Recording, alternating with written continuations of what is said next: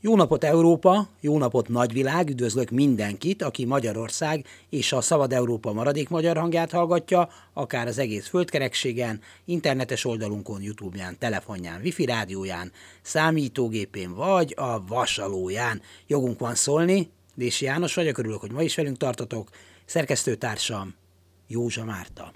A magyar közoktatás egyik nagy gondja a méltatlanul alacsony fizetések sora aki nem akar nyomorogni, milyen értelmiségi életszínvonal alatt élni, az már el is kerüli a tanári pályát.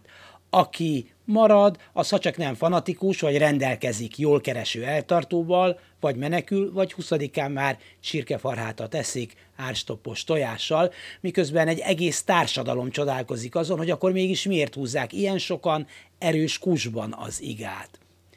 Nemrégiben az egyik legsikeresebb magyar valódi vállalkozó, aki nem azért ért el világra szóló eredményeket, mert kitömték állami és EU-s pénzekkel, hogy aztán azt közös erővel ellopják, azt állította egy szomorú elemzésében, hogy az Orbán rezsim szánt szándékkal rohasztja le a közoktatást ugyanis az iskolai végzettség szintje és a Fideszre való szavazási hajlandóság között erős összefüggés tapasztalható.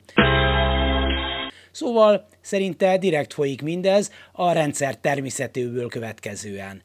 Észrevették ezt a tüntető fiatalok is, akik efféle transzparenseket is lobogtattak legutóbbi szabadságpárti tüntetéseiken. Ha nincsen oktatás, mi is olyan hülyék leszünk, mint ti. Mint ti, fideszes mamelukok. A megfogalmazás szellemes, bár nem feltétlenül a valóságot írja le. Ugyanis az Orbánista mamelukok egy jelentős része jobb iskolába járt, vagy még a régi rendszer sok szempontból kritizálható, de mégiscsak egyenletesebb színvonalú oktatási rendszerében pallérozódott elmeélileg. Számolunk és olvasunk, vidám nóta járja. Osztály, vigyázz! Tanító nénének jelentem. Szóval a világ bonyolult, és korrupcióval, zsarolással az értelem fala is megrepeszthető, és a többi. A lopás és a gyűlölködés szabadsága kétségkívül sokakra erőteljesebben hat, mint a kétszer-kettő józansága. Ezzel együtt ne becsüljük le az oktatás szerepét. Például azt, hogy én szeretem a klasszikus magyar irodalmat, Gabi néninek, a matek tanárnak köszönhetem. Ugyanis, miközben ő a szimmetrikus tükrözés rejtelmeit magyarázta, én a pad alatt az olcsó könyvtár kisköteteit olvastam szorgalmasan. Ma is bánom, hogy nagyon vacakul tudok tükrözni, talán ha csak a Google segítségével, viszont azok a könyvek Mixától Krúdiig már az enyémek. Szóval az iskola fontos. Ha 14 éves koromban kicsapnak cipőfelső rész készítőnek, akkor sohasem jutok ezekhez a kötetekhez, mert felső rész készítés közben nehezebb olvasgatni. Mondjuk rejtőt, szerbet, heltait nem lehetett matek sem, mert azon felhőg az ember, miközben a szimetriában meg nagyon kevés a humor, szóval kész lebukás. Mindez arról jutott eszembe, hogy a nyomor szélére lökött pedagógus társadalom megosztására, a gyűlölet fenntartására, az oszd meg és uralkodj elvét a gyakorlatban kiválóan átültető Orbán rezsim. Most nem sajnált, jó, hm, 6 milliárd forintot, ugyanis minden hittantanár fizetését megemelik 61 ezer forinttal, ez legalább 20%-os növelés.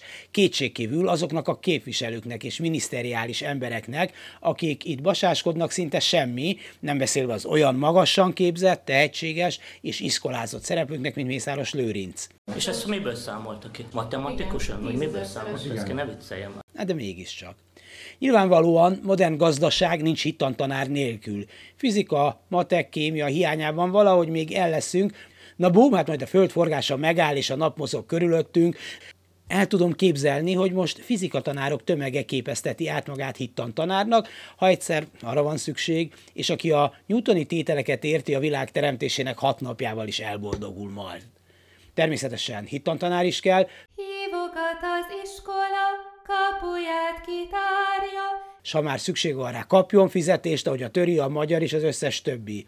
Hívogat az iskola, de most pár milliárd forintból megpróbálnak újabb elviszált szítani, provokálni azokat, akik még nem adták fel, hogy ahhoz, hogy egyszer itt jobb világ legyen, minőségi oktatás is kell. Mindennapi tessének hittan, hogyan készítsünk kis tálibokat. Hívogat. Részsikereket el lehet érni, lásd német szilárd és a kultúra, de fájdalom. Az internet korában inkább csak magatokat hűítitek.